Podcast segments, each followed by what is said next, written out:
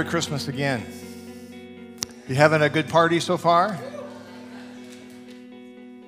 I think it would be appropriate for us to spend just a few minutes contemplating the reason for the season, the reason that we are all here.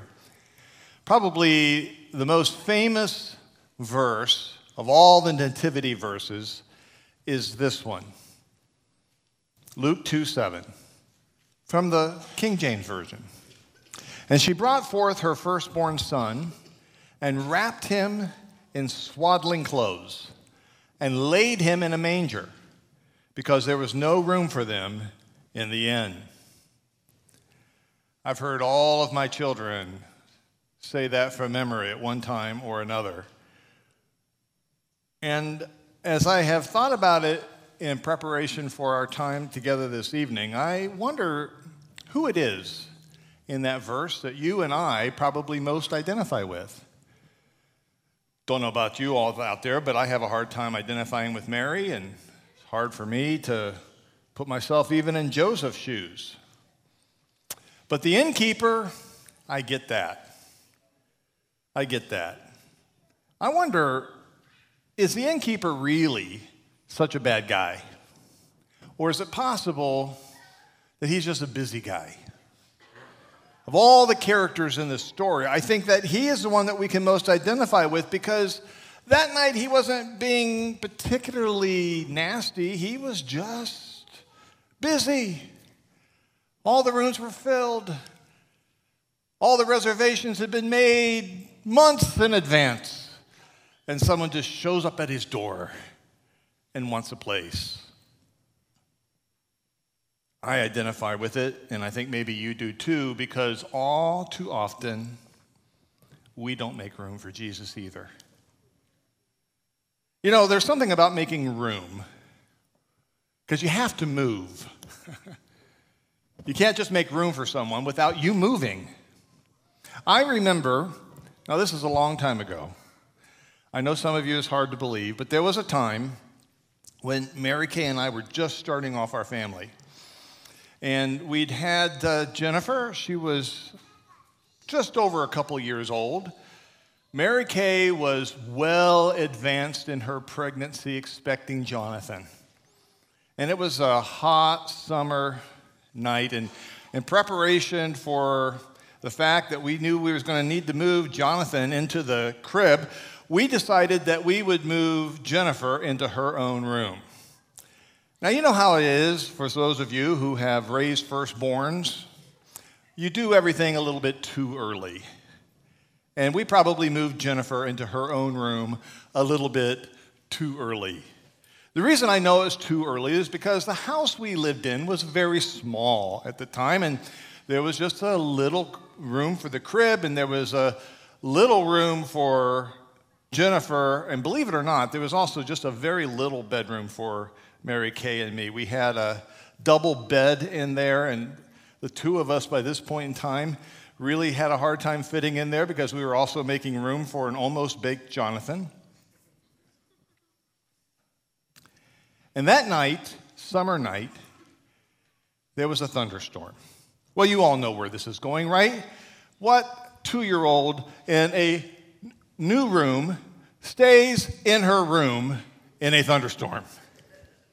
Nobody, but especially Jennifer. For those of you who know Jennifer, she is a classic firstborn. She doesn't wait to be invited for anything, she just goes. When, she, when the heart moves her, she moves. And she moved that night into our room. And there was no saying no to Jennifer. That was the beginning of a very long journey with my children. I still have a very hard time saying no to them, especially to Jennifer. So we made room for Jennifer in our bed. And you know what that means? That means that I was laying kind of just on the side, balancing between whether or not I was going to stay on the bed or fall off. That's what it means to make room.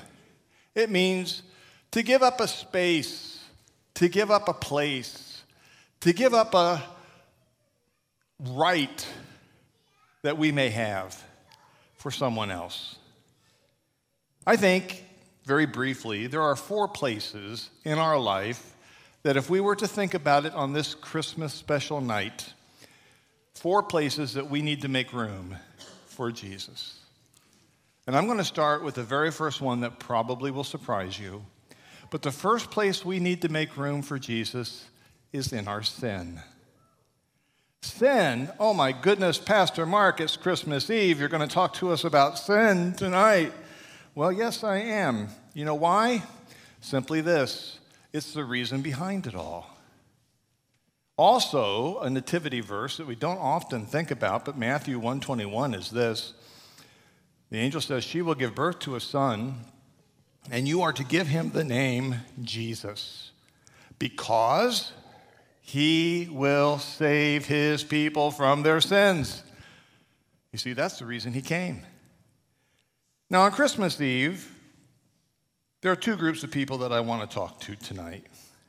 The first group of people, you can self identify, no raising hands necessary tonight. But the first group of people for you is the what I would call the no big deal crowd. Are you in the no big deal crowd? My sin is the same as everyone else. I can't help it. God made me. God loves me anyway.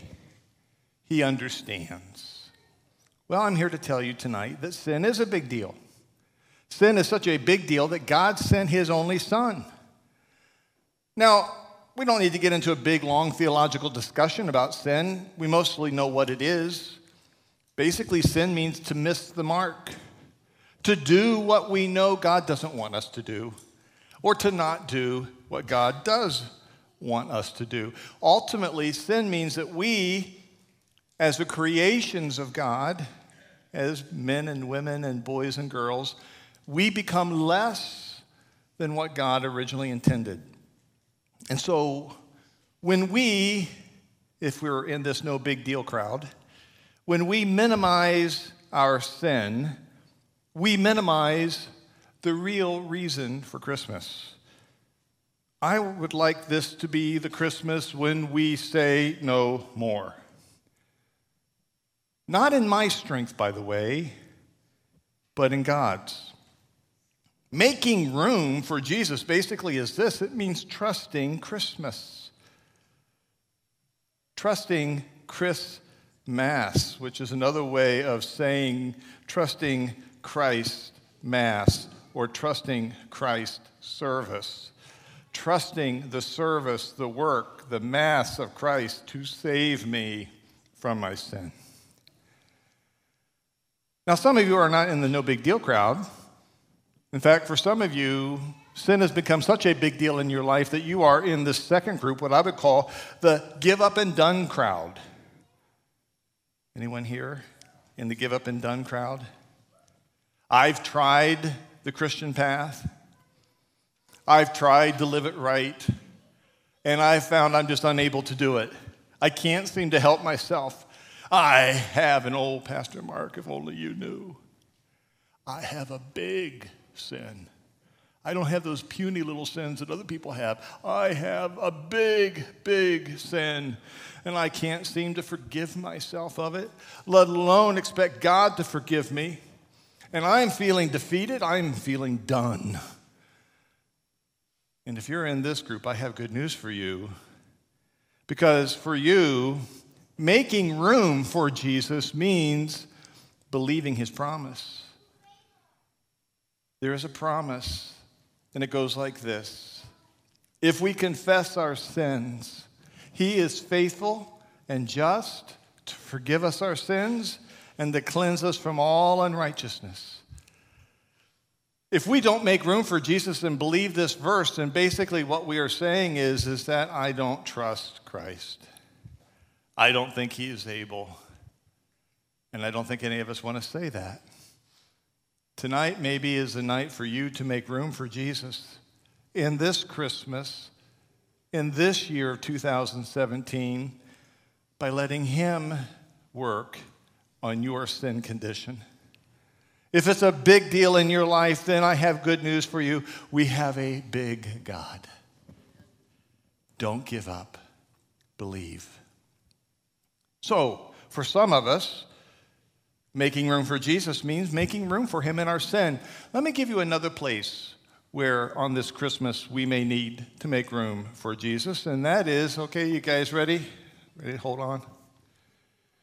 We need to make room for Jesus in our mornings.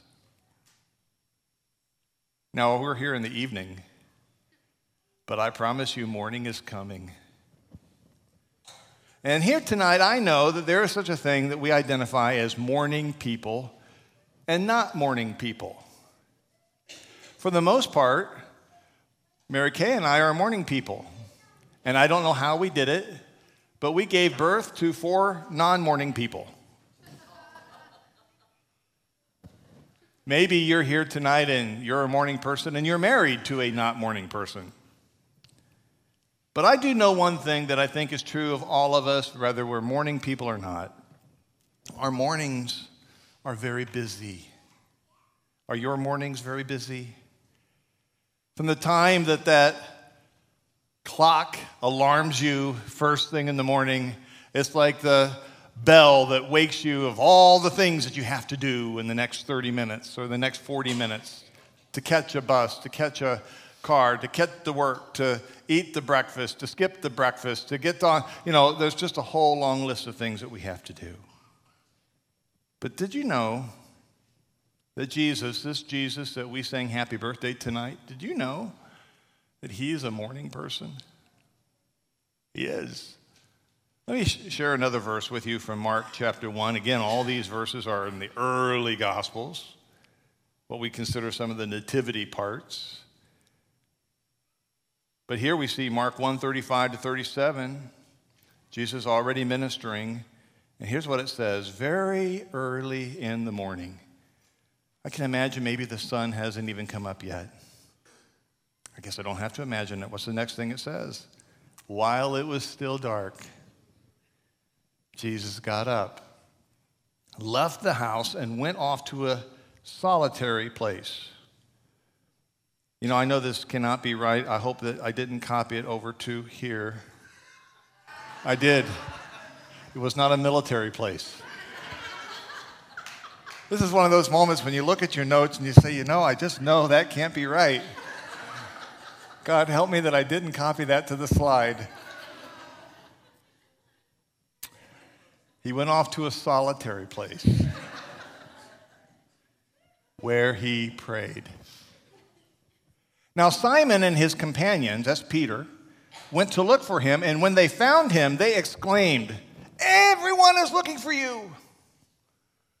I think that Jesus understands your hurry in the morning because he was surrounded by people who were also hurried in the morning.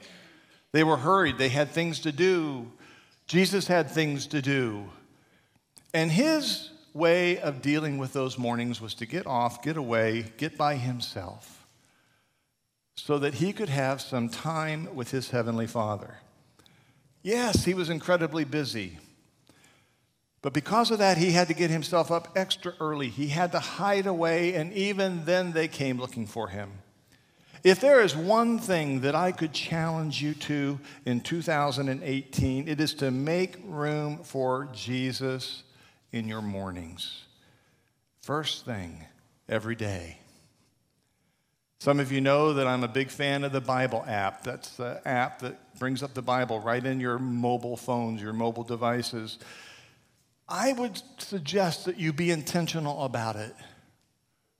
That you actually maybe, if you're going to set an alarm for other things in your life, maybe you need to set a reminder in your phone to be in the Bible first thing in the morning doesn't have to be long, but maybe at least five minutes when every morning you can say, Jesus, this morning, I am making room for you in my busy life.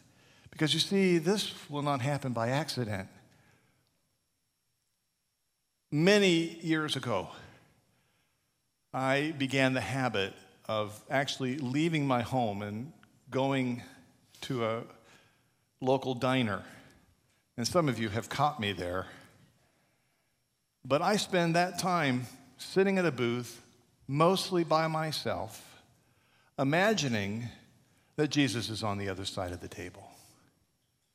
And I'm in His Word. We often do the crossword puzzles together. He's much better at it than I am. And sometimes we even read the sports page, but we're always in the Word together.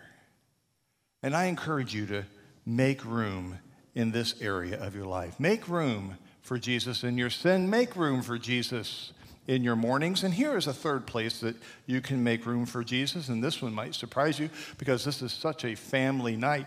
But many of us need to make room for Jesus in our family. Do you make room for Jesus in your family? Do you talk in your family about what God is doing? Do you share prayers with one another? You see, God had this in mind for every single family, that every family actually would be like a small church.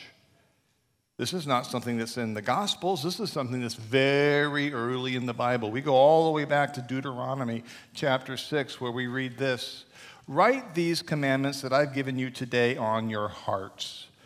Get them inside of you, and then get them inside your children. Talk about them wherever you are sitting, at home, or walking in the street. Talk about them from the time you get up in the morning to when you fall into bed at night.